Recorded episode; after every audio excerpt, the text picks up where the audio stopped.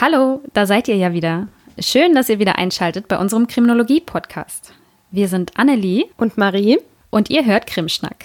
Heute lohnt es sich auch ganz besonders, obwohl eigentlich lohnt es sich natürlich immer, aber wir haben heute eine ganz besondere Folge vorbereitet über etwas, das aus unserer Sicht viel zu wenig thematisiert wird, nämlich die Viktimologie. Das heißt also, es geht um Fragen rund um das Kriminalitätsopfer, die Opferwerdung, der Umgang mit Opfern und die Folgen von Opfererfahrungen. Und weil das ein wirklich interessantes, aber auch sehr umfangreiches Thema ist, werden wir diese Folge dieses Mal 2 teilen. Ihr hört heute also den ersten Teil und dann in 2 Wochen den nächsten Teil. Die Viktimologie ist ein Teilbereich der Kriminologie, der eigentlich erst so, in den letzten 70 Jahren langsam an Bedeutung gewonnen hat. Lange Zeit hat sich nämlich die Kriminologie in erster Linie mit dem Täter und dessen Belangen befasst und auch die Strafverfolgungsorgane haben Kriminalitätsopfern lange keine allzu große Beachtung geschenkt. Heute ist die Viktimologie aber ein elementarer Teil der Kriminologie und spielt besonders im Bereich Kriminalprävention eine wichtige Rolle. Ich habe mal eine ganz kurze Definition von der Soztheo-Seite mitgebracht, nur dass wir alle auf dem gleichen Kenntnisstand sind. Viktimologie ist die Lehre vom Opfer. Sie befasst sich mit dem Prozess der Opferwerdung, dem Verhältnis von Opfer und Täter, dem Anzeigeverhalten, der Stellung des Opfers im Strafverfahren und dem Opferschutz. Also hier ein ganz kurzer Fahrplan für die Folge heute. Zuerst werden wir uns den Begriff Opfer mal ein bisschen angucken und auch erörtern, warum einige Betroffene den auch kritisch sehen. Und dann wollen wir gucken, welche Menschen in Deutschland Opfer werden und warum diese Menschen vielleicht auch Opfer werden. Und dann soll es auch noch darum gehen, welche Rolle das Verhalten des Opfers bei der Bewertung in einem Strafprozess spielt und was eigentlich mit den Begriffen Victim Shaming und Victim Blaming gemeint ist. Vorweg noch ein ganz kurzer Disclaimer. Heute geht es, wie gesagt, um das Opferwerden. Wir werden zwar keine grausamen Details von irgendwelchen Verbrechen nennen, aber weil es sich um ein durchaus emotionales Thema handelt und wir niemanden triggern wollen, hier der kurze Hinweis. Falls jemand von euch besonders sensibel bei diesem Thema ist oder schon selbst traumatisierende Erfahrungen in dem Bereich gemacht hat, dann könnt ihr diese Folge auch ganz einfach skippen. Für alle anderen gilt wie immer, schaltet kurz alle anderen Geräte aus, stellt das Handy auf stumm und macht's euch gemütlich. Wir legen los. Krimschnack. Der Kriminologie-Podcast.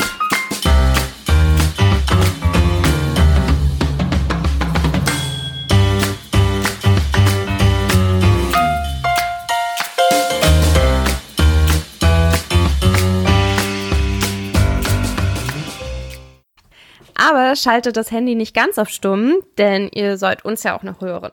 Genau.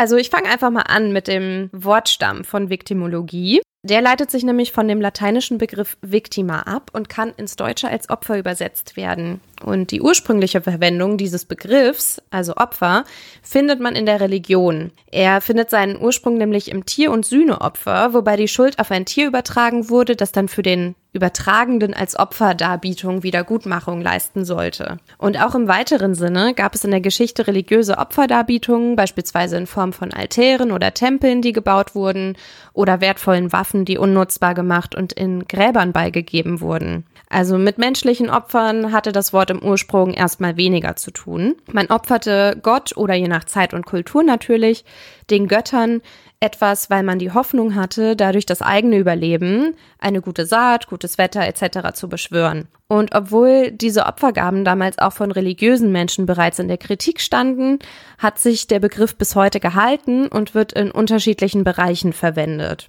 Also bis ins 19. Jahrhundert verwendete man den Opferbegriff fast ausschließlich aktiv, in dem Sinne, dass jemand ein Opfer für etwas bringt. Im Verlauf des 20. Jahrhunderts haben dann aber auch immer mehr Menschen begonnen, im passiven Sinn, nämlich dass jemand Opfer von etwas geworden ist, zu sprechen. Und heutzutage kennt man das Wort Opfer zum Beispiel als Beschimpfung aus der Jugendsprache, wenn sich Jugendliche gegenseitig so bezeichnen, so, ey, du Opfer.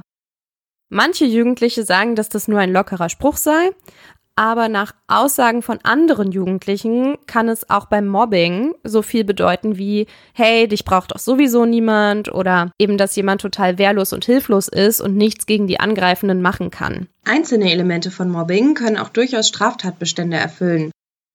Krimschnack ist nun mal ein kriminologischer Podcast, deshalb interessiert uns nicht nur die Genese des Opferbegriffs, sondern natürlich viel mehr, wie der Begriff im Kriminalitätskontext aufgefasst werden kann. Viel häufiger hört man nämlich von Opfern, wenn es um Strafverfahren geht oder wenn Naturkatastrophen oder Unfälle passiert sind. Dann spricht man nämlich auch von den Hurricane- oder Unfallopfern oder im Sinne des Strafverfahrens von den Mord-, Gewalt- oder Betrugsopfern zum Beispiel. Und ihr merkt schon, dabei geht es immer um Menschen, denen von außen gegen ihren Willen Leid angetan wurde. Aber es können auch nicht nur Privatpersonen äußeren Umständen oder Angriffen zum Opfer fallen, sondern auch Institutionen, Parteien, Verbände, NGOs, Vereine, Privatunternehmen etc. Gerade wenn man sich die Verbreitung von monetären Verbrechen, Verleumdungskampagnen im Internet oder datenbezogene Cyberattacken halt ansieht, ne? In der Kriminologie geht es häufig um die sogenannte Viktimisierung. Und Viktimisierung definieren wir jetzt erstmal vorläufig als die Opferwerdung eines Menschen, einer Gruppe oder einer Organisation durch das Erleben einer wahrnehmbaren physischen, psychischen und oder finanziellen Schädigung durch eine andere Partei. Es geht also um den Prozess der Opferwerdung. Es gibt auch unterschiedliche Stufen von Viktimisierung, aber auf die möchten wir erst in unserem zweiten Teil zur Viktimologie eingehen, weil das dort einfach besser hinpasst. Und es kann sein, dass wir dort dann unsere Definition auch nochmal verschärfen. Das sehen wir aber dann, je nachdem, wohin unsere Gespräche uns führen. Hast du bis hierhin noch Ergänzungen zu unseren Arbeitsbegriffen? Nö, eigentlich nicht. Das hast du wie immer sehr gut und vor allem sehr, sehr ausführlich erklärt. Aber dieses, ey, du Opfer, also wenn ich mich an meine eigene Jugend erinnere, muss ich sagen, das war bei uns tatsächlich was man auf dem Schulhof öfter gehört hat. Es war bei uns ein beliebtes Schimpfwort, ähnlich wie dieses, bist du behindert? Was ja auch durchaus kritisch ist, dass das Wort in dem Zusammenhang gebraucht wird. Ich weiß nicht, wir beide sind ja sehr unterschiedlich aufgewachsen und in sehr unterschiedlichen Regionen. Deswegen, wie war das bei euch? War das auch sowas, was man gesagt hat, womit man andere beleidigt hat auf dem Schulhof? Weniger, aber was gehört jetzt nicht unbedingt zum Thema, aber was bei, oder vielleicht auch, also weil mir das bei der Recherche auch ab und an begegnet ist, was bei uns manchmal vorkam, also ich habe das nicht benutzt, aber die Jungs in meiner Klasse haben das manchmal gesagt, so, ey, du Jude. Oh, was? Echt? Nee, das kenne ich überhaupt nicht. Ja, und ich habe das auch im Zusammenhang mit dem Opferbegriff, habe ich das auch häufiger gelesen, dass das so als besorgniserregende Entwicklung beobachtet wurde durch Pädagogen und so, aber dass man das trotzdem nicht zwangsläufig mit Antisemitismus in Verbindung gebracht hat. Es wurde auch als eine Art Opferbegriff verwendet. Okay, verstehe. Also sozusagen als die Juden, als Opfer des Zweiten Weltkrieges, also als Opfer der Nazis. Mhm. Ja, das ist auf jeden Fall auch mega interessant, hatte ich so noch nie gehört. In meiner Erinnerung, wenn ich jetzt so an meine Schulhofserfahrung denke, war dieses Wort Opfer und dann ja vielleicht in deinem Fall auch das Wort Jude auf jeden Fall immer so gemeint, dass der Angesprochene irgendwie schwach ist oder sich nicht gut wehren kann. Und damit war das irgendwie immer so im Kontrast zu Stärke und Männlichkeit. Und diese Bezeichnung Opfer meinte dann meistens sowas Ähnliches wie Versager oder Loser. Nun bin ich schon Anfang 30 und ein bisschen weg von der heutigen Jugendsprache. Aber ich habe in der letzten Woche mal drauf geachtet und bei Jugendlichen im Bus und vor dem Supermarkt meines Vertrauens tatsächlich auch ein paar Mal das Wort Opfer gehört. Aber in meiner kleinen privaten Beobachtung wurde es meist tatsächlich irgendwie eher ironisch verwendet. Also wenn dann ein Kumpel um die Ecke kam oder im Bus zustieg, dann dieses, ey du Opfer, na, wie geht's? So als Begrüßung fast. Darum weiß ich wirklich nicht genau, welche Bedeutung diese Redewendung bei Jugendlichen heutzutage hat. Aber das ist ja bei Jugendsprache oft ganz schwierig, das einzuordnen. Und das ist auch eigentlich ja heute nicht das Thema. Aber interessant finde ich es trotzdem. Das ist ja auch komisch, ne? Weil ja irgendwie der Opferbegriff, also jetzt im strafrechtlichen Sinne, das ist ja was Negatives. Der Person ist ja was Schlimmes passiert, damit sie Opfer wurde sozusagen. Mhm. Und dann wird das so umgewandelt in was irgendwie ironisch Positives. Das ist, also ich finde, das klingt schon irgendwie abgefahren. Ja, aber es passiert in der Jugendsprache ja nicht selten, dass Worte so abgewandelt werden. Aber gut, das auch nur nebenbei, weil eigentlich die Jugendsprache mit unserem Thema heute nichts zu tun hat, obwohl man das natürlich auch kritisch beobachten kann, dass eben dieses Wort Opfer in dem Zusammenhang benutzt wird. Was vielleicht besonders kritisch an diesem Begriff Opfer ist eben diese Passivität, also der Rolle des Opfers. Mit dem Begriff Opfer verbindet man als halbwegs empathischer und vielleicht auch nicht mehr ganz jugendlicher Mensch vor allem Dinge wie Verletzung, Verlust, Leid und vor allem Ohnmacht. Du hast das ja vorhin auch sehr schön beschrieben. Ein Opfer wird oftmals als sehr passiv wahrgenommen, als jemand, dem Leid angetan wird und der sich eben nicht wehren kann. Insbesondere bei sexualisierter Gewalt, gab es Bewegungen, die das aus ihrer Sicht traditionelle Machtgefälle zwischen dem übermächtigen und meist männlichen Täter und dem passiven, meist weiblichen Opfer auflösen wollten, indem sie unter anderem den Begriff Opfer kritisierten, und auch einige Betroffene wollen mitunter nicht in diese passive Rolle gedrängt werden oder in diese Schublade gesteckt werden. Im englischsprachigen Raum werden deshalb schon seit den 1990er Jahren im Zusammenhang mit sexualisierter Gewalt auch Begriffe wie Survivor, also Überlebende oder Überlebender, oder Fighter, also Kämpfer oder Kämpferin, benutzt, um eben zum Ausdruck zu bringen, dass Opfer aktiv überleben oder irgendwie um ihr Leben kämpfen, in diesem Prozess der Viktimisierung, den du vorhin beschrieben hast. Aber ich denke, auch das birgt Gefahren und wird auch bestimmt nicht von allen Betroffenen so wahrgenommen. Viele fühlen sich ja tatsächlich ohnmächtig und empfinden ihre Rolle überhaupt nicht als aktiv. Aber dennoch, auch in Deutschland gab es Versuche, ein passenderes Wort als Opfer zu finden. Und es gab da ganz interessante Wortkonstruktionen, wie zum Beispiel Refpo, also Opfer rückwärts. Das wird auch teilweise, heute noch verwandt. Ich habe das gelesen in Artikeln. Oder die Bezeichnung Erlebende, also zum Beispiel Erlebende sexualisierter Gewalt oder anderer Gewalt. Mhm. Was ich persönlich eigentlich ganz sympathisch finde, denn auch hier sind Betroffene nicht mehr nur passiv, sondern erleben ja irgendwie aktiv etwas Schlimmes und Traumatisierendes. Und der Begriff an sich ist irgendwie erstmal wertfrei. Und der legt den Fokus vor allem auf die Wahrnehmung des Opfers, oder? Wie findest du das? Ja, finde ich auch. Findest du, dass man grundsätzlich den Opferbegriff problematisieren muss, oder kannst du das nachvollziehen, dass da einige Gruppierungen oder einige Menschen, auch Betroffene, das Wort auch kritisch sehen für sich? Ja, absolut. Also auf jeden Fall, weil das ja mit Sicherheit eine sehr persönliche Angelegenheit ist. Da werden wir auch sicherlich, oder da werden wir auf jeden Fall in der zweiten Folge zur Viktimologie nochmal drauf kommen, dass die Menschen Opfererfahrungen ja unterschiedlich verarbeiten und deshalb auch mit dem Opferbegriff vielleicht auf unterschiedliche Art und Weise verfahren möchten. Also ja, kann ich absolut verstehen. Und ich finde auch den Begriff Erlebende, finde ich irgendwie auch ganz gut, weil das ja wirklich weg von den TäterInnen geht und hin zum Opfer. Mhm. Manche vielleicht auch ermächtigt irgendwie. Mhm. Mhm. Ja, kann ich mir schon vorstellen.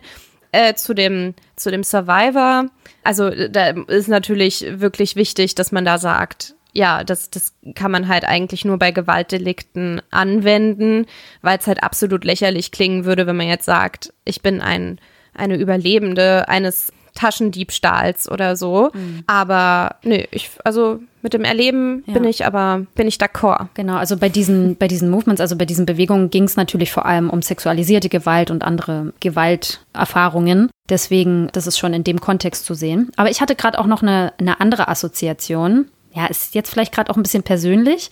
Gerade hin und her überlegt, ob ich das jetzt sage, aber ich finde es trotzdem interessant, weil schon mehrere nahe Angehörige haben Krebserkrankungen durchgemacht. Und ich habe dabei auch erlebt, wie individuell das auch ist. Also diese Erfahrung, dass man praktisch von so einer Krankheit, keine Ahnung, überfallen wird und wie unterschiedlich Menschen auch damit umgehen. Und vielleicht ist es tatsächlich auch ein Stück weit vergleichbar, obwohl natürlich eine Krankheit kein Täter oder keine Täterin ist. Es ist ja menschengemacht und das andere ist halt irgendwie die Natur. Aber auch da gibt es ja Menschen, die dann sich als Cancer Survivor sehen und ihnen das auch Stärke gibt und sie sich auch als Kämpfer sehen. Und andere sagen wieder, ja, wenn ich mich aber als Kämpfer sehe, heißt das ja auch, dass wenn ich sterbe oder dass ich dann nicht genug gekämpft habe. Das ist ja auch wieder so eine individuelle Wahrnehmung. Und ich glaube, dass man da vielleicht durchaus auch Parallelen sehen kann, weil ich glaube, in jedem Fall, am Ende ist es einfach das Empfinden der Betroffenen da sehr, sehr individuell. Mhm. Während manche sich dann eben als Kämpfer sehen und ihnen das Stärke gibt, sehen andere sich tatsächlich als Opfer im eigentlichen Sinne, weil sie sich machtlos fühlen. Und für wieder andere könnte der eher wertfreie Begriff des Erlebenden oder der Erlebenden eine gute Alternative sein, weil er mehr Ambivalenz zulässt. Ja, auf jeden Fall, ja. Ich meine, bei Naturkatastrophen wie Hurricanes oder Fluten oder so, sagt man ja auch die Hurricane-Opfer oder was weiß ich. Ja.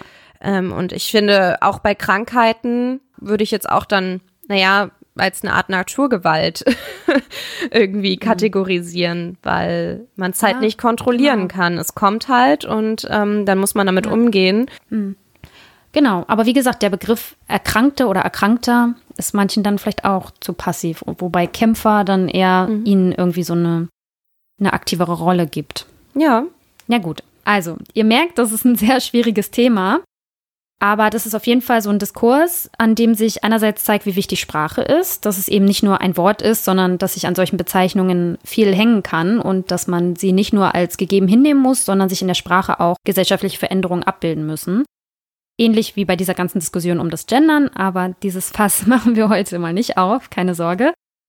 Aber halten wir mal fest, das Empfinden von Opfern ist sehr individuell, genau wie jede Opfererfahrung sehr individuell ist. Und darauf werden wir in der zweiten Folge dieses Viktimologie-Teils auch noch eingehen. Die nächste Frage, die wir uns jetzt stellen wollen, ist, wer wird in Deutschland eigentlich Opfer? Also, welche Gruppen sind am meisten gefährdet?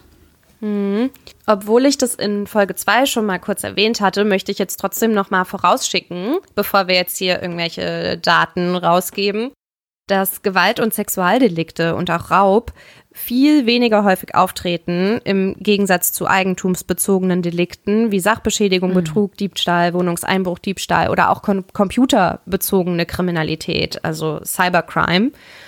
Und ich habe mich schon auch mit ganz vielen Menschen unterhalten, die den Eindruck hatten, dass in Deutschland nur noch Mord und Totschlag herrschen. Aber das ist definitiv nicht so.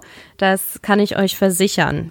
Aus den verschiedenen KfN-Berichten, die über die Dunkelfeldstudien der letzten Jahre berichten, geht hervor, dass Männer insgesamt, also im Schnitt unter Einbezug aller Delikte, häufiger Opfer von Kriminalität werden als Frauen. Und das deckt sich auch mit den Daten der PKS seit dem Jahr 2000. Sieht man da genauer hin, bemerkt man, dass Drohungen und Sexualdelikte, aber eben auch Gewalt von Seiten des Partners oder der Partnerin oder Ex-Partners oder Partnerin die Ausnahme bilden. Dort sind nämlich Frauen in der Regel häufiger betroffen als Männer.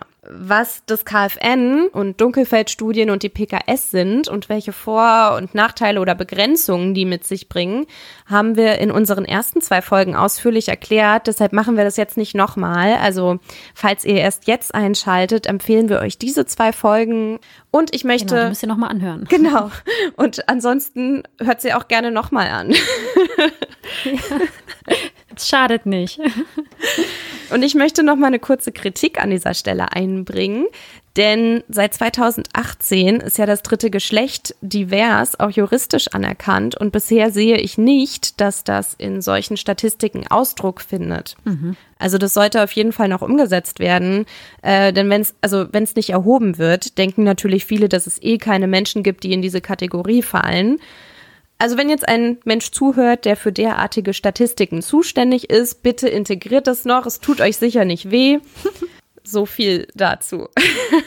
Was das Alter angeht, verhält es sich so, dass ältere Menschen ab 60 Jahren in der Regel von Kriminalitätserfahrungen weniger betroffen sind als U-60er, wie zum Beispiel Diebstahl oder Körperverletzungen oder auch Straftaten gegen die sexuelle Selbstbestimmung. Aber es gibt bestimmte Delikte, für die ältere Menschen Ü60 eher prädestiniert sind als Jugendliche. Die werden nämlich eher Opfer von Betrugsdelikten wie dem Enkeltrick, der ist ja auch speziell auf ältere Menschen zugeschnitten. Aber auch Wohnungseinbruchdiebstahl scheint ein Delikt zu sein, das vermehrt an älteren Menschen verübt wird. Das hat zumindest eine der Dunkelfeldstudien herausgefunden. Man kann anhand der PKS-Daten auch sehen, dass bestimmte Delikte erst Menschen ab etwa 21 Jahren betreffen. Wie immer natürlich mit Ausnahmen. Aber als Beispiel wäre hier Mord im Zusammenhang mit Raubdelikten zu nennen. Ich meine, ist ja irgendwie klar, dass man jetzt weniger Kinder ausraubt, weil die in der Regel weniger Geld haben. Aber man kann insgesamt sagen, dass bestimmte Merkmale, also zum Beispiel Alter, Geschlecht oder auch Bildungsstand, monatliches Einkommen, Wohnort etc., manchmal mit bestimmten Deliktarten in Verbindung gebracht werden können. Und deshalb wird sowas auch immer in Umfragen abgefragt. Ja, das sind schon mal ganz wichtige Marker, Alter und Geschlecht und auch Bildungsstand. Ich will jetzt nochmal auf 2 ganz andere Dinge eingehen. Und zwar hört man in den Medien ja immer wieder vom Migranten als Täter. Was aber in der ganzen Debatte um Ausländerkriminalität oft untergeht, wie ich finde, ist, dass MigrantInnen in Deutschland überproportional häufig Opfer von Kriminalität werden. Ich fand es jetzt in der Recherche vor allem schockierend zu lesen, wie vor allem Geflüchtete in ihren Heimatländern und auf der Flucht hierher zu uns viktimisiert werden. Das kann man sich als deutscher Durchschnittsbürger kaum vorstellen. Also Betrug, Überfälle, Ausbeutung, Gewalt, sexuelle Übergriffe etc. etc. Und wie verbreitet tatsächlich posttraumatische Belastungsstörungen unter Geflüchteten sind. Das hat eine Forschergruppe rund um Helmut Curry herausgearbeitet. Aber davon abgesehen, auch hier in Deutschland sind die Opferraten besonders hoch bei Geflüchteten. Sie sind von einigen Deliktsformen überproportional häufig betroffen. So kommt es zum Beispiel in Flüchtlingsunterkünften, in denen viele, vorrangig junge Männer mit unterschiedlichen kulturellen Hintergründen auf engem Raum untergebracht sind, laut Lagebild des BKA aus dem letzten Jahr, leider auch sehr häufig zu zum Beispiel Diebstahls- und Körperverletzungsdelikten. Die offiziellen Zahlen sind zwar leicht gesunken, aber Befragungen legen nahe, dass die Anzeigequote hier nicht besonders hoch ist, weswegen das Dunkelfeld wahrscheinlich groß sein dürfte. Insbesondere dann, wenn Täter und Opfer MigrantInnen waren, was im Übrigen meistens der Fall ist, also nicht etwa die arme deutsche Oma und der ausländische Täter. Und dann kam es besonders häufig zu sogenannten Rohheitsdelikten. Also wie definiert man Rohheitsdelikte? Also besonders rohe Verbrechen wie Gewalt, Sexualraub und Freiheitsdelikte. Das waren dann nämlich 77% in dieser Konstellation. Aber auch Hasskriminalität bzw. vorurteilsgeleitete Kriminalität, wie man im Fachkontext häufig sagt, spielt hier eine große Rolle. Auch wenn die offiziellen Zahlen zuletzt wieder etwas gesunken sind, so gibt es immer noch Hasskriminalität gegen Geflüchtete und andere Migranten in Deutschland. Dabei ist vor allem das Anzünden von Flüchtlingsunterkünften wohl eine der massivsten Formen der Viktimisierung, wie man sich vorstellen kann, denn es betrifft immer mehrere Menschen gleichzeitig. Und es ist natürlich auch was ganz Essentielles, wenn praktisch die eigene Wohnung plötzlich brennt und von Menschen angesteckt wird. Trotz etwas sinkender Zahlen gab es laut BKA 2018 immer noch 272 Anschläge auf Flüchtlingsheime in Deutschland. 2016 waren es sogar 995, was ich echt erschreckend finde. Und ich persönlich erinnere mich noch sehr gut daran, wie in den 90er Jahren, wie ich vorm Fernseher saß und in Rostock-Lichtenhagen diese Bilder da in den Nachrichten gesehen habe, wie diese Unterkünfte dort gebrannt haben und von den Leuten angezündet wurden. Und ich finde das unglaublich erschreckend, dass Menschen zu sowas fähig sind. Mhm. Aber gut, auch wenn man jetzt zum Beispiel an Hanau oder den NSU denkt, gibt es natürlich auch viele andere Gewaltverbrechen aufgrund von Rassismus und Vorurteilen. Aber nicht nur wegen ihrer Hautfarbe oder Abstammung werden Menschen Opfer von Hass- und Gewaltverbrechen. Auch die sexuelle Orientierung spielt hier eine Rolle. So werden auch Homosexuelle leider immer noch Opfer von Anfeindungen und Gewalt in Deutschland. Ich habe da selbst auch wieder eine relativ persönliche Geschichte aus meiner Schulzeit. Ich hatte nämlich einen besten Kumpel. Ich nenne ihn jetzt mal Max, er heißt anders, aber es war damals mein bester Kumpel in der Klasse und da gab es einen Vorfall, an den ich mich sehr, sehr deutlich erinnere. Da sind wir von der Schule nach Hause gelaufen, praktisch durch so einen kleinen Pfad, der bei uns an der Schule langführte, den wir gehen mussten. Und ja, wir liefen nichtsahnend und plötzlich kamen von der anderen Seite dieses Trampelpfades eine Gruppe von 3, glaube ich, waren es, älteren Schülern, die ich nicht persönlich kannte. Aber die halt auch irgendwie direkt anfing, irgendwas zu brüllen, du Schwuchtel. Also ich will das jetzt auch gar nicht wiederholen, was sie da gesagt haben, weil ich das auch ganz furchtbar finde. Und also mein Kumpel Max ließ seinen Rucksack fallen, kletterte über einen Zaun, der praktisch direkt neben diesem Trampelpfad war und rannte. Ja, ich war in dem Moment natürlich total perplex, hatte auch Angst vor diesen Typen. Und die brauchten ein bisschen länger, um über den Zaun zu kommen, kletterten aber hinterher und rannten ihm hinterher und haben dann aber irgendwie auf halber Strecke aufgegeben. Und ja, ich habe dann seinen Rucksack mitgenommen und ihm den am nächsten Tag auch mitgebracht, weil ich ihn nicht mehr gefunden habe. Und habe dann auch lange mit ihm gesprochen, weil ich davon so schockiert war. Er meinte dann nur, ja, das passiert halt häufig und er kennt das schon. Krass. Ja, ich weiß noch, wie ich das auch als so ungerecht empfunden habe. Und ich habe dann auch gesagt, warum sagst du das nicht mal den Lehrern oder warum gehst du nicht mal zur Polizei? Und er meinte dann, ja, das ändert doch nichts. Er hatte das auch schon mal versucht, mit einem Lehrer darüber zu sprechen, aber es wird halt nicht ernst genommen, sondern so als Hänselei oder als Lappalie abgetan. Mhm. Aber dass das keine Einzelerfahrung ist, das zeigt auch das Maneo-Projekt, das ist das schwule Anti-Gewalt-Projekt in Berlin. Das hat nämlich 2007 und 2008 Befragungen durchgeführt, unter anderem zu Erfahrungen homophober Gewalt. Und darin berichteten 40,6% der Befragten in den letzten 12 Monaten Opfer einer homophob motivierten Gewalttat, also Körperverletzung, Bedrohung oder Eigentumsdelikten geworden zu sein. Die Opfer gaben auch an, die Taten nur zu 11,7% bei der Polizei angezeigt zu haben. Also auch das zeigt ja mein Beispiel leider sehr deutlich, dass auch hier das Dunkelfeld wahrscheinlich relativ groß ist, weil eben viele Opfer diese Delikte nicht anzeigen. Und sehr viele, nämlich 37,5%, sagten, dass sie sich von der Polizei nicht ernst genommen fühlten. Also, wie gesagt, ist auch hier das Dunkelfeld wahrscheinlich sehr groß. Und diese Erfahrung, die eben mein Schulfreund gemacht hat, die machen anscheinend auch viele andere. Und ja, eine ganz tolle Kollegin von mir, nämlich Eva Groß, hat mit ihren Kollegen zum Thema vorurteilsmotivierte Kriminalität eine erste repräsentative Studie für Schleswig-Holstein und Niedersachsen durchgeführt und kam zu dem Ergebnis, dass diese Form der Kriminalität in den untersuchten Bundesländern mit einer Prävalenzrate von 5%, also 5% der Gesamtdelikte, fielen praktisch darunter, weiter verbreitet ist als beispielsweise Sexualdelikte, die nur 1,8% der Gesamtdelikte ausmachten, oder Raub mit 0,6%. Durch die mediale Wahrnehmung hat man das Gefühl, dass das deutlich häufiger vorkäme als andere Delikte. Außerdem zeigten ihre Ergebnisse, dass die Mehrheit solcher Delikte eben nicht angezeigt wird und Betroffene der Polizei als rechtsstaatliche Institution signifikant weniger vertrauen. Außerdem berichteten einige der Befragten, und das finde ich besonders schockierend, vom bewussten Wegschauen unbeteiligter Dritter. Nämlich 2/5 der Befragten sagten, dass da tatsächlich Leute drumherum standen und nichts gemacht haben, also nichts gesagt haben, nicht eingegriffen haben oder irgendwie Hilfe geholt haben, was ich eigentlich fast genauso erschreckend finde wie die Zahlen als solches. Also ja. Das Thema ist aber so umfangreich und ich will mich jetzt gar nicht so sehr in Details verlieren und euch auch nicht so sehr damit langweilen. Aber wenn ihr Zeit und Lust habt, lest doch mal Evas Studie, die ihr natürlich in den Shownotes findet und die den Nerds unter euch mit Sicherheit gut gefällt. Und eine allerletzte Sache noch, bevor ich meinen Teil hier jetzt zu weit ausreize, was wir nämlich bei der Konzeption dieser Folge noch nicht bedacht haben, was mir aber beim Hören eines anderen Podcasts wieder eingefallen ist, dass an dieser Stelle unbedingt auch Menschen mit Behinderungen Erwähnung finden sollten. Denn auch sie werden überproportional häufig Opfer von Kriminalität. Und es gibt diverse Studien zu dem Thema. Trotzdem spricht man kaum darüber, finde ich. Insbesondere Frauen mit Behinderungen sind von Gewalt betroffen und das gilt für alle Formen von Gewalt. Je nach Studie hat zum Beispiel jede 3. bis 4. Frau mit Behinderungen in ihrer Kindheit und Jugend sexualisierte Gewalt erfahren. Das ist also bis zu 3-mal so häufig wie der Durchschnitt der Bevölkerung in Deutschland. Und auch von Diskriminierungen und struktureller Gewalt sind Menschen mit Behinderungen deutlich häufiger betroffen. Darum gibt es auch verschiedene Projekte, die dem entgegenwirken wollen. Also da hat sich meine Podcast-Sucht mal ausnahmsweise rentiert, würde ich sagen. Und der Podcast, den ich gehört habe, heißt im Übrigen Puppies and Crime und ist ein deutscher True-Crime-Podcast. Und in der Folge 38, die heißt Für Gemma, haben sie über einen ganz herzzerreißenden Fall von einem grausamen Verbrechen an einem Mädchen mit geistiger Behinderung berichtet. Ja, der hat mich sehr mitgenommen. Aber die Werbung war jetzt hier gar nicht so abgesprochen, dass ich jetzt hier für einen anderen Podcast werbe. Ist doch in Ordnung. Aber ich fand insbesondere die Folge wirklich sehr gut. Und auch sie haben auch viele Hintergründe und auch nochmal Zahlen zu dem Thema genannt, was ich an dem Podcast immer ganz schön finde. Deswegen, ja, das nur am Rande. Das war es jetzt auch von mir.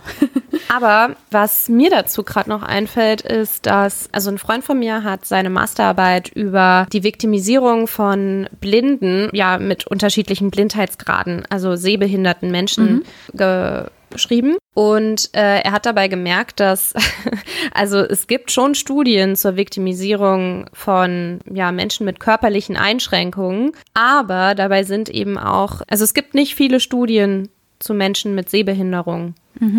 Also das ist total unterforscht und ja, da gibt es auf jeden Fall auch noch Nachholbedarf. Ja. Ja. Mir war auch gerade noch irgendwas eingefallen, wo ich noch einhaken wollte.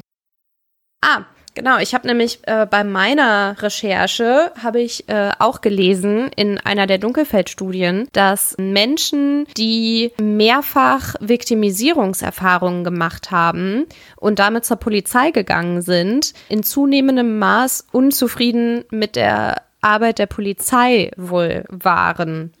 Weil du ja gerade das Vertrauen in die Polizei und so erwähnt hast. Denn ja, also scheinbar ist es so, wenn Menschen häufiger Kriminalität erleben, dann sinkt da irgendwie auch das Vertrauen oder die Zufriedenheit mit der Strafjustiz. Ja, was man sich ja auch irgendwie vielleicht vorstellen kann. Ja, es ist dann vielleicht leider ein Erfahrungswert, den die Menschen machen, ne? Ja. Ja. Und wo wir schon einmal bei der Mehrfachviktimisierung sind, ganz praktischerweise, ja. In der Dunkelfeldstudie zu Sicherheit und Kriminalität in Niedersachsen gab nämlich etwa 1/3 der Befragten an, im Jahr 2014 Opfer mindestens einer Straftat geworden zu sein. Und im Vergleich zu 2012 seien die Zahlen halt in etwa gleich geblieben. Das deckt sich im Verhältnis und im Trend in etwa mit den Ergebnissen der schleswig-holsteinischen Dunkelfeldstudien für die Jahre 2014 und 2016. Mhm. Und von denen, die 2014 in Niedersachsen Opfer einer Straftat wurden, waren etwa 58% der Befragten von nur einer Straftat betroffen und etwa 41% hatten von mehrfachen Viktimisierungen berichtet. Im Vergleich zu 2012 seien die Zahlen in Bezug auf Mehrfachviktimisierungen leicht angestiegen, von 39 auf 41%. Und in der schleswig-holsteinischen Studie zu 2016 berichteten fast die Hälfte der Opfer von Kriminalität von einer Mehrfachviktimisierung durch mehrere Delikte. Und das nennt man im Übrigen Versatilität, die Opferwerdung eben durch mehrere verschiedene Delikte. In der Facebook-Gruppe hat jemand gesagt, wir sollen mit den Fachbegriffen nicht geizen. Deshalb dachte ich, bringe ich den Begriff mal noch mit ein. Wirf sie um dich. Ja. Naja, auf jeden Fall kann man festhalten, dass Mehrfachviktimisierungen auf jeden Fall keine Seltenheit sind. Und hier können Delikte wie Sachbeschädigung, Diebstahl und Betrug halt mit reinzählen. Und die sind halt leider einfach sehr verbreitet. Also werden viele Menschen nicht nur einmal Opfer von Kriminalität, sondern sogar öfter. Und wir haben uns in den vorangegangenen 2 Folgen ja relativ intensiv mit der Frage beschäftigt, warum werden Menschen eigentlich kriminell? Nun wollen wir auch mal schauen, ob es spezifische Gründe gibt, warum Menschen Opfer von Kriminalität werden und warum manche Menschen vielleicht sogar öfter Opfer von Kriminalität werden. Gibt es da einen Opfertypen? Also ich bin bei der Recherche zu diesem Thema zunächst mal auf lauter dubiose Angebote im Internet gestoßen, die mir versprochen haben, mich aus meiner Opferrolle zu holen, indem sie mir Lebensverbesserungsseminare oder irgendwelche pseudopsychologischen Kurse angeboten haben und so suggeriert haben, dass man, wenn man eben ein Opfertyp ist, im Leben weniger erfolgreich ist, im Kontrast zu einem Gewinnertypen, der dann eben ja alles erreichen kann. Diese Dinge sind natürlich aus wissenschaftlicher Sicht absolut fragwürdig. Aber ich habe auch gerade zum Thema Mobbing ein paar wissenschaftliche Ansätze gefunden. Zum Beispiel von einem Psychologieprofessor, der sozusagen 2 Opfertypen herausgestellt hat in seiner Arbeit, also in seiner Analyse mehrerer Studien. Zusätzlich habe ich auch noch eine sehr gute Dissertation zu dem Thema gefunden, die auch mehrere Studien in den Blick nimmt und einen ganz guten Überblick bietet. Und die packe ich euch auch in die Shownotes. Früher hatte man angenommen, dass es vor allem mit Äußerlichkeiten zu tun hat, wie zum Beispiel rote Haare, Übergewichtigkeit oder ein bestimmter Akzent. Aber man geht heute davon aus, dass entscheidend eigentlich eher Persönlichkeitsmerkmale sind. Zum Beispiel beim passiven Opfertypen. Da wären es zum Beispiel körperliche Unterlegenheit, ein unsicheres und schüchternes Auftreten und so ein eher unglückliches und wehrlos wirkendes Verhalten, gepaart mit so geringem Selbstvertrauen und sozialen Anpassungsproblemen. Meine erste Assoziation war so, ja, dieser typische Außenseiter vielleicht in der Schule zum Beispiel oder auch im Kollegenkreis.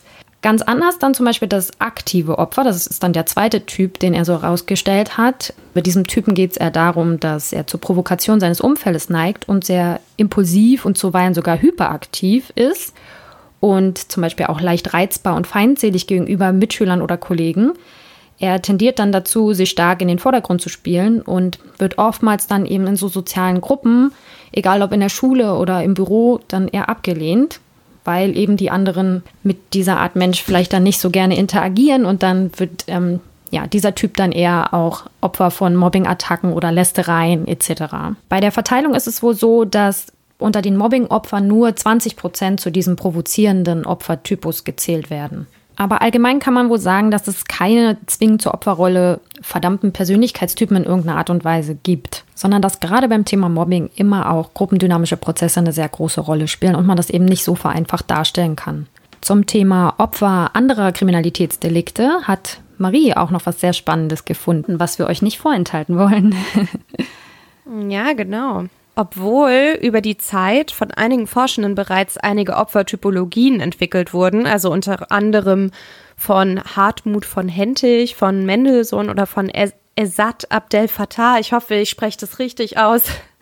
kann man das so pauschal wirklich nicht beantworten, weil es auch hier zum Beispiel wieder darauf ankommt, welches Delikt man sich ansieht. Also geht es um Diebstähle, Betrug oder Gewaltverbrechen oder wo leben die Menschen in der Stadt oder auf dem Land? In welchem Land leben die Menschen allein oder mit jemandem zusammen?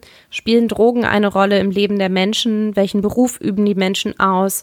Und welchen Lebensstil pflegen sie? Sind sie zum Beispiel häufig in riskanten Umgebungen unterwegs oder bleiben sie meistens zu Hause? Der Serienmörder Ted Bundy soll mal gesagt haben, dass er ein weibliches Opfer an der Art und Weise erkennen konnte, wie sie eine Straße entlang läuft, den Kopf hält oder an der Art und Weise, wie sie sich insgesamt gibt. Mhm. Man hat in der Forschung auch herausgefunden, dass nonverbales Verhalten durchaus beeinflussen kann, wie man durch andere wahrgenommen wird. Nonverbales Verhalten könne demnach Aufschluss über die Persönlichkeit, Lebenszufriedenheit, sogar die sexuelle Orientierung oder die Vulnerabilität, also die persönliche Verletzbarkeit oder Verletzlichkeit, die Stärke oder das Selbstbewusstsein geben. Und das beeinflusse dann wiederum, wie andere Menschen einen im Hinblick auf Vulnerabilität für Angriffe wahrnehmen und geben Hinweise darauf, wie man gegebenenfalls auf solche Angriffe reagieren würde. Mhm. Also kann man sich wirklich die Frage stellen, ob es den Opfertyp gibt. Und dieser Frage sind auch einige Forschende bereits nachgegangen. Also Grayson und Stein haben 1981 zum Beispiel Strafgefangenen ein Video mit Menschen gezeigt, die eine Straße entlang gingen, die auf jeden Fall von hinten beim Laufen gezeigt wurden. Mhm. Und die Strafgefangenen sollten entscheiden, welche dieser Menschen sich eher als Opfer eignen würden oder die eher ein Opfer sein könnten. Mhm. Und dabei kamen sie zu dem Schluss, dass die ausgesuchten Opfer einen inkonsistenten, dissonanten Gang aufwiesen, also im Vergleich. Die anderen Menschen, die nicht ausgesucht wurden von diesen Strafgefangenen, liefen so, als seien ihre Körperteile beim Laufen insgesamt synchroner und es sah irgendwie komfortabler aus. Mhm. Darf ich kurz was zwischenfragen? Na klar. Die Befragten, also diese Strafgefangenen, waren das denn Strafgefangene für unterschiedliche Delikte oder waren das schon Gewaltverbrecher oder ging das schon in irgendeine bestimmte Richtung? Das waren 12 Strafgefangene, die für Körperverletzungen an Menschen, die sie nicht kannten, verurteilt wurden. Ah ja, genau, okay. Weil ich habe mich nämlich gerade gefragt, ob man, wenn man jetzt nach einem Opfertypen sucht, für Taschendiebstahl oder, weißt du, ob man das gleichsetzen kann mit jemandem, der jetzt wirklich ein Gewaltopfer sucht in dem Sinne oder ein Sexualopfer, ja. Ob man da nicht auch unterschiedliche Maßstäbe anlegen würde als Täter oder Täterin. Ja, bestimmt. Und also ich meine, das muss man ja auch mit Vorsicht behandeln, weil das waren jetzt 12 Strafgefangene, ne? Also es ist so eine kleine Stichprobe und also die Studie ist auch schon super alt. Mhm. Aber dieser Frage sind dann eben auch einige andere Forschende nachgegangen. Mhm. Also da haben dann noch 2 Teams aus Forschenden darauf aufgebaut, 2009 und 2013. Sie haben dabei versucht herauszufinden, ob es bestimmte Menschengruppen gibt, die besser darin sind, derartige Inkonsistenzen im Gang eines Menschen zu erkennen. Und diese Menschengruppe sollten Menschen sein, die in dem Psychopathietest von Hare, den ich in der letzten Folge ja angesprochen hatte, hohe Punkte erzielten und als Psychopathen gelten. Oh, okay. Interessant. Ja, also ich fand's schon auch spannend. Und um ihre Hypothese zu testen, haben sie die Studie von Grayson und Stein wiederholt. Und ich fasse das mal wirklich ganz, ganz grob zusammen. 2009 wurde eine Studie mit 47 männlichen Universitätsstudenten einer kanadischen Universität durchgeführt, die zuerst den Psychopathietest von Hare ausgefüllt haben und sich anschließend in die Rolle eines Räubers hineinversetzen sollten. Ihnen wurden dann Videos von laufenden Menschen, also wieder von hinten, nämlich von 8 Frauen und 4 Männern gezeigt und von diesen Menschen waren 4 Frauen und 2 Männer vorher mal victimisiert worden. Und diese Studierenden sollten dann anhand des Videos das Vulnerabilitätslevel dieser Menschen einschätzen. Mhm. Und 2013 wurde eine weitere Studie, aber diesmal mit 47 kanadischen Strafgefangenen durchgeführt, denen die gleichen Aufgaben gestellt wurden. Und auch hier wurden wieder Videos von 8 Frauen und 4 Männern gezeigt, die man von hinten beim Laufen sehen konnte und von denen einige vorher Viktimisierungserfahrungen gemacht hatten. Mhm. Und dabei kam dann heraus, dass Menschen mit hohen Psychopathiewerten akkurater Opfer von Nichtopfern unterscheiden konnten. Ah. Und dabei spielte die Gangart der Menschen besonders für die Befragten mit hohen Psychopathiewerten die größte Rolle, um die Vulnerabilität dieser Menschen festzustellen oder halt einzuschätzen. Mhm. Und das ist natürlich irgendwie spannend. Was hältst du davon? Ja, man sagt ja, also Menschen mit hohen Psychopathiewerten, also sogenannten Psychopathen, je nachdem, wie man das kategorisiert, dass sie tatsächlich eine gute Menschenkenntnis oft haben. Und ja, das würde ja dafür sprechen, dass sie dann am Gang schon eine Verletzlichkeit eines Menschen erkennen können. Finde ich jetzt ganz schön krass, also finde ich abgefahren das Konzept, dass man, wenn ich mir jetzt vorstelle, ich müsste an der Art, wie jemand geht, sagen, ob derjenige ja wehrhafter ist oder verletzlicher ist als jemand anderes, kann ich mir gar nicht so vorstellen, aber halte ich nicht für ausgeschlossen, also. Ja, also ich meine, ich finde die Befunde total interessant und also ich habe das ja jetzt auch nur grob zusammengefasst, ne? Aber ich finde irgendwie, also je nachdem, wie geforscht wird oder wie das dann wie durch die Gesellschaft mit solchen Ergebnissen umgegangen wird, kann sowas natürlich irgendwie auch in Richtung Victim Blaming gehen. Aber, also ich sage gleich nochmal was dazu, was das ist, falls das jemand nicht weiß. Die Autorinnen der 2013er Studie haben aber im Übrigen darauf hingewiesen, dass die Schuld in jedem Fall immer bei den TäterInnen liegt, aber dass ihre Studie sich eben auch im Hinblick auf Präventionsarbeit eignen kann. Und insofern kann so eine Forschung auch als vielversprechend verbucht werden, weil man, also wenn man weiß, dass Vulnerabilität ein beeinflussender Faktor zu sein scheint, dann kann man ja vielleicht wirklich entgegenwirken. Und vielleicht allein dann schon dadurch, dass man versucht, selbstbewusst zu laufen, also so erhobenen Hauptes, mit straffen Schultern, einem synchronen Gang. Ja, an diese Kriminalitätsprävention habe ich auch gerade zuerst gedacht. Stelle ich mir ehrlich gesagt ein bisschen schwierig vor, wie man dann jungen Mädchen oder auch Jungs dann beibringt, wie sie möglichst selbstbewusst laufen, weil, weiß ich nicht, wie man läuft und so ein Stil, das ist ja irgendwie auch was sehr Individuelles. Aber ich weiß oder ich habe mal davon gehört, dass auch so Selbstverteidigungskurse, dass das auch schon was ausmacht, wenn man praktisch sowas trainiert und auch selbst das Gefühl hat, dass man sich wehren könnte, wenn die Situation kommt, dass auch das schon was mit dem Gang macht. Oder auch gerade, wenn man eine dunkle Straße entlangläuft, ich weiß nicht, wie du das machst, aber ich glaube, mir sieht man schon sehr oft an, dass ich auch große Angst habe. Und ich glaube, ich wäre dann wahrscheinlich eher jemand, den man auch als Opfer auswählt, weil, weiß ich nicht, ich kann mir auch vorstellen, dieses häufige Umschauen, was man dann so macht oder eine eher geduckte Haltung, sich möglichst klein machen, dass keiner einen sieht. Dass das schon durchaus kontraproduktiv ist und dass man sich dann selbst, wenn man das weiß oder ne, wenn man da ein bisschen sensibel für ist, sich dann selbst auch immer wieder sagt, so nein, Schultern straffen, lauf gerade, alles gut. Aber ob das wirklich im Alltag so funktioniert, weiß ich nicht. Aber ein interessanter Gedanke. Ja, auf jeden Fall. Also ich finde halt auch, also man sollte diese Studien nicht überbewerten, weil, also wir haben es ja eben schon mal gesagt, das waren jetzt super kleine Stichproben. Man kann halt jetzt auch, das waren ja eine Studie in den USA und 2 kanadische, da kann man die Ergebnisse auch nicht ohne weiteres einfach auf andere kulturelle Kontexte übertragen. Also was dort gilt, muss nicht unbedingt hier gelten. Ja. Also da müsste einfach eine größere Stichprobe gezogen werden und irgendwie man müsste es auch mal in verschiedenen Ländern ausprobieren, damit man da wirklich sagen könnte, ja, so ist es. Andererseits, ich finde, was dem so ein bisschen entgegensteht, oder da bin ich mir nicht unsicher, ist halt, also wir haben ja vorhin, oder ich habe vorhin gesagt, dass auch also ältere Menschen mit am wenigsten von Kriminalität betroffen sind, obwohl ja vielleicht viele altersbedingt irgendwelche Ticks beim Laufen aufweisen. Aber vielleicht liegt das auch so ein bisschen daran, dass ältere Leute halt irgendwann nicht mehr so häufig aus dem Haus gehen. Naja, und nicht mehr abends vom Club nach Hause laufen, ne? Mitten in der Nacht. In den wenigsten Fällen. Oder dass die, was weiß ich, auch nicht abends in den Park gehen würden, weil sie eben genau die Sorge hätten, dass ihre altersbedingten Schwächen vielleicht ausgenutzt werden könnten. Ist die Frage. Ich glaube, da spielen sehr, sehr viele Faktoren eine Rolle. Und da sind wir wieder beim Lieblingsthema aller Kriminologen. Wir brauchen mehr Forschung zu dem Thema. Brauchen Forschungsgelder und gute Wissenschaftler, die sich darum mal bemühen und das vielleicht mal auch tatsächlich erforschen, auch für den deutschen Kontext und da vielleicht einfach auch mal mehr Daten liefern. Ja, und ich würde jetzt auch sagen, ne, das sind jetzt spannende Studien, aber wenn jetzt jemand von euch Zuhörenden irgendwie einen Tick beim Laufen hat, solltet ihr euch jetzt trotzdem nicht verrückt machen lassen. Diese Studien sind nicht allgemeingültig und ja, stimmt.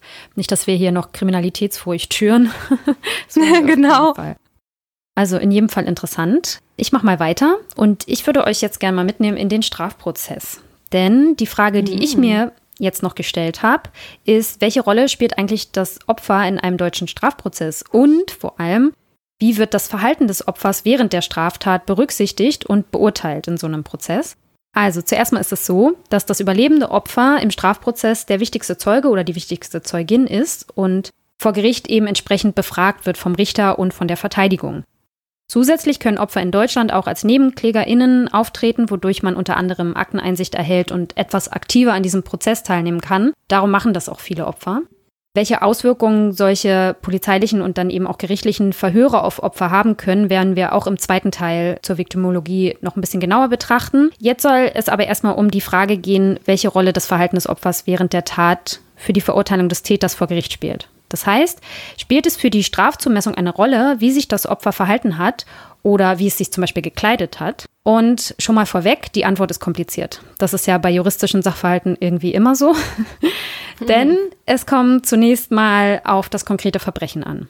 Bis vor gar nicht allzu langer Zeit war es in Bezug auf Vergewaltigung zum Beispiel noch so, dass das Opfer nachweisen musste, dass es den Sexualverkehr nicht gewollt hat. Ihm also Gewalt angetan oder angedroht wurde und es sich entsprechend gegen die Tat gewehrt hat. Das Verhalten spielte also definitiv eine Rolle bei der späteren Verurteilung des Peinigers. Denn Menschen, die sich in Schockstarre oder aus Angst wenig gewehrt haben, hatten vor Gericht noch schlechtere Karten damals.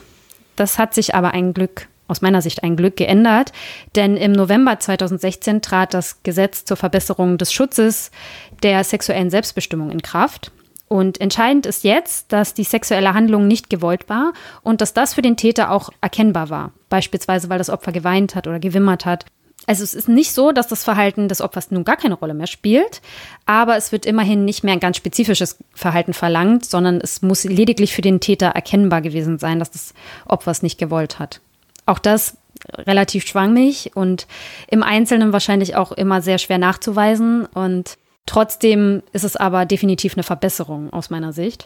Aber auch bei allen anderen Delikten wird eine Tat immer im Gesamtkontext betrachtet. Das heißt, alle Tatumstände werden betrachtet und können sich unter Umständen auch strafmildernd auswirken. Auch das Verhalten des Opfers während, vor oder nach der Tat. Schwere Folgen einer Tat wiederum können sich zum Beispiel auch strafverschärfend auswirken. Also wenn das Opfer besonders schwere Folgen davon getragen hat. Das heißt, ein Täter oder eine Täterin wird zwar nach objektiven Tatbeständen in Zusammenhang mit Beweisen und oder Indizien verurteilt, aber jeder Richter und jede Richterin hat laut dem Strafgesetzbuch einen gewissen Strafrahmen, den er oder sie entsprechend anwenden kann. Das nennt sich dann Strafzumessung. Beim schweren Raub beispielsweise sieht das Gesetz einen Strafrahmen von 5 bis 15 Jahren vor. Also da kann ein vorsitzender Richter oder eine Richterin in dieser Spanne entsprechend der Tat eben entscheiden. Ich habe mal versucht, in meine alten Lehrbücher zu wälzen, um mal etwas juristisch Konkreteres zu dem Thema zu finden, gerade eben in Bezug auf das Opferverhalten. Leider war ich dabei nicht so richtig erfolgreich, denn alles, was ich finden konnte, war wirklich relativ schwammig formuliert und nie wirklich auf ganz konkretes Opferverhalten bezogen, also gerade was diese Strafzumessung betrifft. Aber dafür habe ich euch mal was aus meinem ganz persönlichen Erfahrungsschatz mitgebracht, was zwar nicht genauso viel wert ist vielleicht wie gute Studien oder ja gute juristische Texte dazu, aber immerhin. Denn ich habe schon verschiedene Gerichtsverfahren beobachtet, weil man im Jurastudium verschiedene Praktika macht, die ich auch alle absolviert habe. Das ist gut. Ja. Du Streber! Ich habe mein Soll getan, auf jeden Fall. Nee, und bei der Gelegenheit habe ich zum Beispiel einmal erlebt, dass ein Richter einen jungen Mann, der einen Raubüberfall begangen hat und dabei einen Menschen schwer verletzt hat, also wirklich schwer verletzt hat, überraschend glimpflich hat davonkommen lassen, weil der Geschädigte sich unvernünftig verhalten und den Täter provoziert habe. So die Begründung des vorsitzenden Richters damals, weil das Opfer nämlich zugegeben hatte im Prozess, den Täter laut angebrüllt und verschiedene Beschimpfungen geäußert zu haben. Somit gab der Richter also damals dem Opfer sozusagen irgendwie eine Teilschuld an dem Geschehen. Was ich damals als junge Jurastudentin als sehr ungerecht empfunden habe, auch weil ich im Studium selbst nie davon gehört hatte, dass bei der Strafzumessung das Verhalten des Opfers berücksichtigt werden sollte oder dass das irgendwie eine besondere Rolle spielen würde. Aber die Anwältin, für die ich damals gearbeitet habe, die meinte, dass das nicht unüblich ist und man aus diesem Grund als Anwältin des Opfers in der Nebenklage immer dazu neigen sollte, seine Mandantin oder seinen Mandanten möglichst unschuldig und passiv darzustellen. Andererseits, das ist jetzt sozusagen das Gegenbeispiel dazu, habe ich auch mal einen Gerichtsprozess über mehrere Tage begleitet, bei dem es um eine Kneipenschlägerei ging. Bei dieser sollte das spätere Opfer vor der Tat, nach Aussagen mehrerer Zeuginnen vor Gericht, ganz schön rumgepöbelt haben und auch andere BesucherInnen dieser Kneipe mit Schlägen gedroht haben. Und einer der Provozierten ließ es dann wohl drauf ankommen und hatte am Ende, naja, sozusagen die Oberhand. Das heißt, er hat dem Pöbler, also dem ursprünglichen Pöbler, das Nasenbein gebrochen. Und man merkte in diesem Verfahren ganz deutlich, dass im Gerichtssaal kaum jemand Mitleid mit diesem Opfer hatte, einschließlich der Richterin, was diese auch ziemlich deutlich zeigte, was ich damals relativ überraschend fand, weil sie an mancher Stelle wirklich wenig sachlich war irgendwie und ja, ihre Meinung dazu auch irgendwie zumindest durchschien. Und irgendwie ja vielleicht auch verständlich, aber gerade bei so Sexualdelikten ist die Grenze zum sogenannten Victim Blaming, was du uns ja gleich auch nochmal erklären wirst, leider auch irgendwie sehr schmal. Weshalb wollte ich gerade sagen. Ja, weshalb das immer sehr, sehr schwierig ist. Und wie gesagt, diese beiden Fälle, also jetzt so in meiner Erinnerung, zeigen ja schon deutlich, dass es durchaus anscheinend bei der Strafzumessung, zumindest in Einzelfällen, dazu kommt, dass Richter und Richterinnen da das Verhalten des Opfers ja nicht unwesentlich berücksichtigen, wie sich das Opfer verhalten hat und ob es sich dann vielleicht irgendwie angemessen verhalten hat oder eben den Täter irgendwie noch provoziert hat und damit dann noch schlimmere Schäden auf sich gelenkt hat, wie in dem ersten Fall, oder eben vor der Tat tatsächlich, ja, das fast so provoziert hat, dass es dazu kam, oder ist am Ende wirklich einfach immer der Täter schuld und egal, wie sehr er vorher provoziert wurde oder wie auch immer sich das Opfer während der Tat verhalten hat, kann man da, ich weiß nicht, was meinst du, sollte das Verhalten des Opfers grundsätzlich gar keine Rolle spielen oder ist es in bestimmten Fällen doch irgendwie wichtig und vor allem, wo ist die Grenze? Das ist, glaube ich, das Schwierige. Ja, sorry, jetzt habe ich dich echt in eine Falle gelockt, ich weiß. Ja, also es ist super schwierig und ich will jetzt erstmal auf das Victim-Blaming eingehen, weil man natürlich total aufpassen muss, dass man sich dann nicht in den Bereich der Täter-Opfer-Umkehr oder eben auf Englisch in den Bereich des Victim-Blaming oder Shaming begibt. Und die Begriffe haben die meisten von euch bestimmt schon mal gehört. Beim Victim-Blaming geht es um die teilweise oder vollständige Verantwortlichmachung eines Opfers für einen auf das Opfer verübten Angriff. Und dieser Begriff wird meistens in Kontexten von Sexualdelikten und physischer Gewalt verwendet. Der wurde auch populär, vor allem durch die umstrittene Slutwalk-Bewegung, die sich erhob, nachdem ein kanadischer Polizist einem Opfer sexueller Gewalt den Rat gab, sich nicht wie eine Prostituierte anzuziehen, um Viktimisierung zu vermeiden. Boah. Ja, der Begriff wurde 1971, aber zum Beispiel auch von William Ryan in seinem Buch Blaming the Victim verwendet, bei dem er die Verantwortlichmachung von Opfern als eine Ideologie beschreibt, die den Rassismus gegen Afroamerikaner rechtfertigen soll. Diese Strategie kann aber auch gegenüber anderen Personengruppen eingesetzt werden. Also werden Menschen Zeugen einer Ungerechtigkeit, sind aber nicht in der Lage, dem Opfer zu helfen, tendieren sie manchmal dazu, dem Opfer eine Mitschuld zu geben, weil dann die subjektiv wahrgenommene Ungerechtigkeit nicht mehr so groß ist. Und zwei Beispiele dafür wären dann zum Beispiel Reaktionen von manchen Menschen Obdach- oder Langzeitarbeitslosen gegenüber.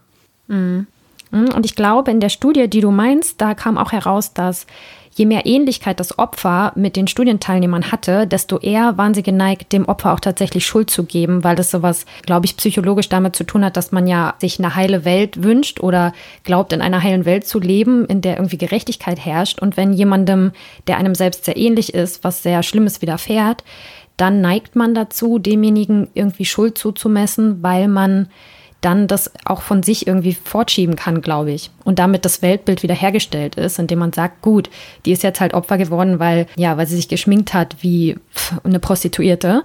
Und ja, das würde mir dann in dem Fall nicht passieren, weil ich das ja nicht machen würde. Oder ich glaube, so in die Richtung geht das. Naja, und natürlich kann man dann auch die Frage stellen, ob das Opfer nicht doch manchmal eine Mitschuld haben kann. Aber das ist halt wirklich schwierig, ne? Ich finde, also in Versicherungsfällen kann die Mitschuld des Opfers ja manchmal eine Rolle, oder spielt die Mitschuld des Opfers ja meistens eine Rolle, oder bei Verkehrsunfällen. Und wenn jetzt zum Beispiel jemand Sachen offen herumliegen lässt, handelt die Person fahrlässig und kann nicht damit rechnen, dass ihr das gestohlene Gut durch die Versicherung dann erstattet wird.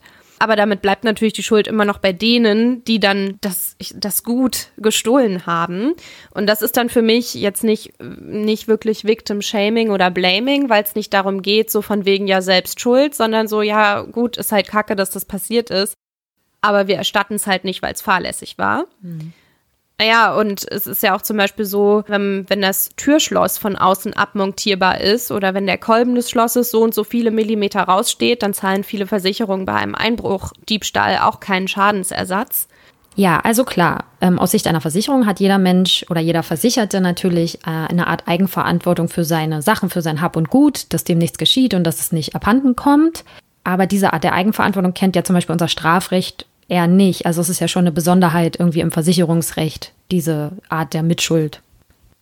Oder bei Verkehrsunfällen, zum Beispiel dann, was weiß ich, zwischen einem Auto und einer Fußgängerin, ist es ja auch so, dass das Auto eigentlich immer mehr Schuld bekommt. Also die HalterInnen des Autos haben irgendwie immer mehr Schuld, weil die halt die stärkeren Parts im Straßenverkehr darstellen.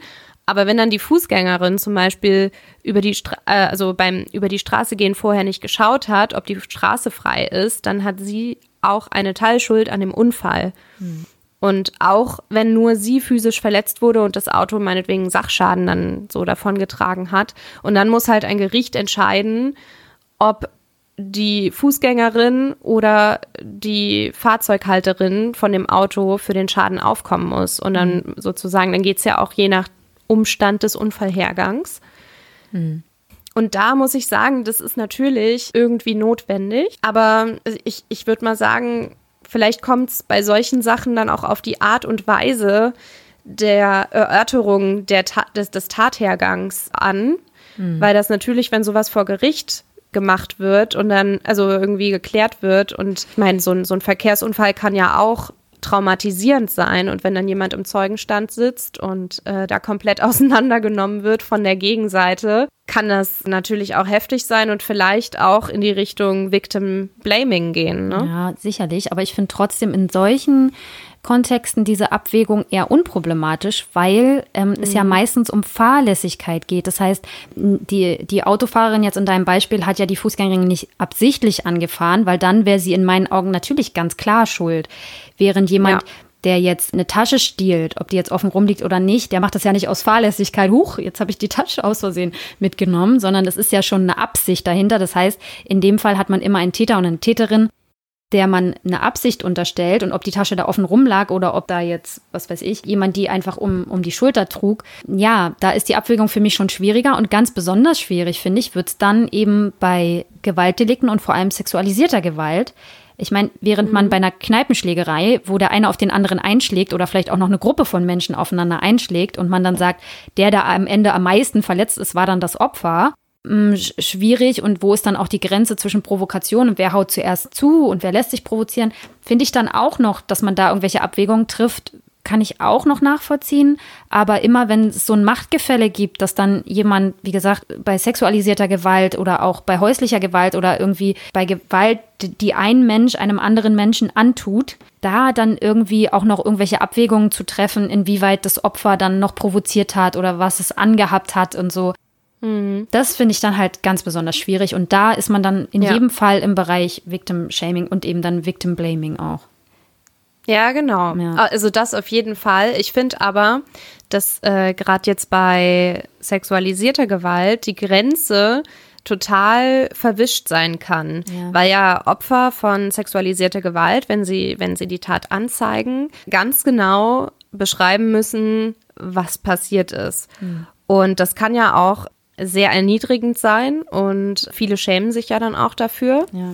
Und gleichzeitig ist es natürlich aber auch total wichtig, dass das so detailliert einfach aufgenommen wird, weil einfach Beweise gesammelt werden müssen, um den Täter oder die Täterin hinter Gitter zu bringen oder zu verurteilen. Es gibt ja nicht immer eine Gefängnisstrafe dafür.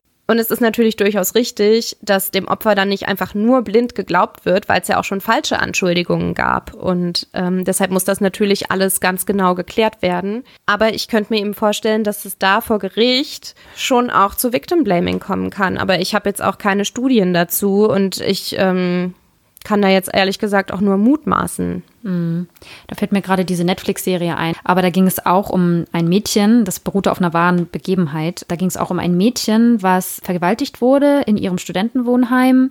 Und dieses Mädchen kam halt aus schwierigen Verhältnissen irgendwie. Und ich weiß nicht mehr genau, ob sie auch eine psychische Erkrankung hatte. Aber jedenfalls kam die Polizei und sie musste mehrfach diese Aussage machen, was ihr passiert ist. Und irgendwann hat sie Dinge durcheinander gebracht oder die zeitliche Abfolge stimmte nicht mehr ganz. Und dann wurde halt die Polizei ja skeptisch und glaubte ihr da nicht mehr. Unter anderem auch wegen ihres Hintergrundes. Und das Ganze war aber so, also es war irgendwie ein Serienvergewaltiger und der schlug auch noch ein paar Mal öfter zu und irgendwann gab es dann da eine Polizistin, die sich darum gekümmert hat, um diese Fälle und die auch zusammengebracht hat und dann kam das Ganze vor Gericht und dann wurde in dieser Serie auch nochmal, finde ich, ganz schön anschaulich gezeigt, wie sie dann auch vor Gericht nochmal aussagen musste und was das auch mit dem Opfer gemacht hat. Dieser Fall zeigte, wie ich finde, ganz gut, dass dann zum Beispiel Menschen, die schwierige Hintergründe haben oder wie gesagt, vielleicht auch psychische Erkrankungen oder sonst irgendwie von Polizei und Staatsanwaltschaft als weniger glaubwürdig eingestuft werden, dass die vielleicht dann gerade bei diesem Victim Blaming oder vielleicht nicht mal Victim Blaming, aber dass denen dann teilweise nicht geglaubt wird. Und ich bin ja immer noch der Meinung, dass man zunächst mal den Opfern immer glauben sollte, weil es gibt natürlich falsche Anschuldigungen, das ist klar, aber ich glaube doch, dass das relativ selten vorkommt und dass man deswegen da auch ganz genau abwägen muss, ja, wie kritisch man das Opfer dann beäugt und auch wie man Opfer befragt. Aber darauf werden wir ja auch noch eingehen und auch was das für Auswirkungen auf Opfer hat. Das finde ich schon auch sehr wichtig, ja. Ja, das stimme ich dir voll zu, weil das ja auch, also wenn Opfer von Gewalt die Sorge haben müssen, dass ihnen nicht geglaubt wird, dann ist natürlich die Hürde auch nochmal viel größer, den Vorfall anzuzeigen. Ja, und stimmt, genau. Deshalb ist ja auch die Dunkelziffer so hoch. Also man geht ja von einer unglaublich hohen Dunkelziffer aus. Gerade bei Sexualdelikten, genau, weil ja auch diese Hürde so groß ist. Ja, nee, von daher gebe ich dir total recht, dass da auf jeden Fall das erstmal geglaubt werden sollte. Aber es sollte, was ich vorhin einfach nur sagen wollte, war, dass nicht blind geglaubt werden sollte. Ja, das ist klar. Ne? Also, das ist ein schmaler Grat. Und da sollten gerade Ermittler und auch Staatsanwälte und Staatsanwältinnen wahrscheinlich auch besonders geschult sein, einfach, weil das ist eben ein schmaler Grat und auf was für Anzeichen man da achten muss. Ja, schwierig. Wir sind da beide keine Expertinnen für, aber dennoch ist es ja was. Ja. Da sollten wir nochmal so eine Folge über Rechtspsychologie rausgeben. Da gibt es ja an der Uni Hamburg, gibt es immer einen ziemlich guten Kurs über Rechtspsychologie. Und da könnten wir ja mal gucken, ob wir die Profs vielleicht für ein Interview bei uns gewinnen können. Ah, ich dachte, wir belegen jetzt beide einfach den Kurs und erzählen dann unseren HörerInnen, was wir gelernt haben. Das können wir auch machen. Auch eine Variante. Ja, aber deine Variante finde ich besser. Sehr gut, genau. Ja, das machen wir mal. Das reichen wir dann nochmal nach. Genau. Aber ja, also ein sehr durchaus emotionales Thema, wie ich ja auch schon angekündigt habe. Ich habe heute ja auch ganz schön viel aus meinem Nähkästchen geplaudert. Ich hoffe, das war jetzt den Zuhörenden nicht zu viel. Ich wollte dir noch was erzählen. Ach. Also ich meine, wir sind ja jetzt, glaube ich, so mehr oder weniger am Ende der Folge und das hat jetzt vorhin nicht so gut reingepasst, aber du warst ja jetzt gerade im Urlaub und ich habe irgendwie mir das jetzt für diese Folge aufgespart, weil ich irgendwie dachte, es passt so gut. Jetzt bin ich aber gespannt. Also, wir haben doch in der letzten Folge über Mertens 5 mögliche Reaktionen auf das Nicht-Erreichen kulturell anerkannter Ziele gesprochen, ne? Ja, und ich erinnere mich. Ich habe jetzt am Wochenende Drug Lords auf Netflix gesuchtet und ich musste irgendwie total lachen, weil ich dort einige von diesen Typen wiedererkannt habe. Und ich werde jetzt mal ein Beispiel nennen, also weil ich will auch nicht so viel spoilern, weil ich die Serie echt cool finde. Also ich habe sie auch noch nicht komplett durch. Ich kenne sie gar nicht, ich habe sie noch nicht gesehen. Ja, also es ist total spannend. Und naja, genau, also ein Beispiel ist in der ersten Folge zu Pablo Escobar, der ja ein großer Drogenlord war. dass er, also da war er schon so auf der Höhe seiner Macht und wurde sozusagen, also auch von den USA, war er als Staatsfeind sozusagen anerkannt, und die USA hätte gerne gehabt, dass er an sie ausgeliefert wird, und es gab dann eben auch einen Pakt zwischen den beiden Staaten, dass die Auslieferung von Strafgefangenen eben möglich wird. Und sein Ziel war daraufhin, nicht an die USA ausgeliefert werden zu können. Und deshalb hat er sich zuerst legal in den Kongress wählen lassen, um dort Einfluss auf die Politik nehmen zu können. Und natürlich, weil er dort Abgeordnetenimmunität genossen hat. Und ich fand das war dann also das legale Mittel zur Erreichung seines Ziels, ja. Genau, ich fand das total geil. Also er hatte natürlich total viel Einfluss und hatte so ein bisschen so Robin Hood-Status, weil er halt auch total vielen Leuten geholfen hat irgendwie. Also finanziell hat er denen unter die Arme gegriffen. Also er war ein unglaublich brutaler Mann. Aber die Leute vor Ort haben ihn halt eine Zeit lang irgendwie idolisiert. Und naja, irgendwie lief's für ihn. Und er wurde dann aber irgendwann aus dem Kongress geworfen, weil ein Journalist eine kompromittierende Story über ihn verbreitet hat. Und daraufhin fing er dann an, weil er ja dann auf die legale Art und Weise die Auslieferung an die USA nicht mehr verhindern konnte, fing er dann an, terroristische Akte gegen die Regierung zu starten, um das Gesetz umzuwerfen. Also er ist dann von der einen Handlungsoption in die andere übergegangen, weil die alte nicht mehr funktioniert hat. Das fand ich super spannend. Und also das sieht man halt auch an der ganzen Serie ganz gut, dass die kulturellen Ziele je nach Subkultur auch komplett unterschiedlich sein können. Also auch innerhalb dieses Kartellrahmens zählt dann halt nicht unbedingt Geld, wie wir ja in der Folge irgendwie erstmal so gesagt hatten, sondern halt eher Ehre, Loyalität oder Machtdemonstrationen. Also einer von Escobars Hitmen namens Popeye hat zum Beispiel seine eigene Freundin für Escobar töten lassen, weil sie Informationen über Escobar an die Polizei weitergegeben hatte. Und nach seiner Aussage war er halt auch total verliebt in die Frau, obwohl die sich eigentlich nur an Escobar rächen wollte, weil er sie verlassen hatte, und deshalb hat sie sich dann an Popeye rangeworfen. Das ist aber eine andere Geschichte. Und naja, es gibt halt, wie ich gerade schon gesagt habe, dann noch weitere Beispiele, die mir beim Schauen aufgefallen sind. Aber genau, schaut einfach mal rein, sucht selbst nach den Ähnlichkeiten zu Mertens Theorie. Ich fand das irgendwie total klasse, weil wir halt gerade drüber gesprochen hatten, und ich habe mich dann so ein bisschen geärgert, dass ich das nicht vorher geguckt habe, weil ich das ja dann schon hätte sagen können. Aber ja, aber gut. Nicht, dass du jetzt hier die komplette Serie für die Leute spoilerst. Da sind viele Leute sehr empfindlich, ja, wenn man das macht, ohne das vorher anzukündigen. Ja, okay. Ja, schöner Nachtrag zur letzten Folge. Sehr gut. Naja, und in der nächsten Folge wollen wir dann besprechen, welche Auswirkungen Viktimisierung überhaupt haben kann. Das hattest du ja vorhin auch schon mal kurz gesagt. Und ich hatte in der ersten Folge von uns ja auch schon mal kurz eine Studie angesprochen, in der einige Auswirkungen schon mal dargestellt wurden. Aber wir wollen halt vor allem auch schauen, wie die Angehörigen oder die Strafjustiz, die Medien und die Gesellschaft überhaupt mit Opfern von Kriminalität umgehen und was das dann wiederum mit den Menschen macht. Mhm. Und dabei werden wir euch, wie vorhin auch schon angeteast, erklären, was es mit der primären bis tertiären Viktimisierung auf sich hat. Und ein ganz besonderes Schmankerl ist nämlich von einer unserer Hörerinnen, die ein Interview mit einem Opfer geführt hat, was ich zitieren darf. Da habe ich von ihr nämlich das Okay bekommen. Dieses Opfer eines Verbrechens, deren Geschichte wurde eben in mehreren True-Crime-Podcasts auch schon besprochen.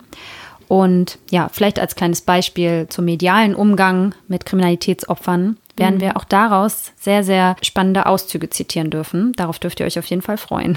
Ja, sehr cool. Auf jeden Fall vielen Dank schon mal an die Hörerin. Ja, und dann war's das für heute von uns. Wie immer findet ihr alle unsere Quellen in den Shownotes, und wir freuen uns, wenn ihr Kontakt zu uns aufnehmt über unsere E-Mail-Adresse krimschnack@protonmail.com oder gerne über die sozialen Medien, Instagram oder Facebook. Dort findet ihr uns unter unserem Namen Krimschnack, und ja, wir freuen uns, von euch zu hören. Genau. Die nächste Folge gibt's dann am 16.08. am Sonntag in 2 Wochen. Und bis dahin habt eine schöne Zeit und meldet euch bei uns. Bis Danny. Tschüss. Ciao.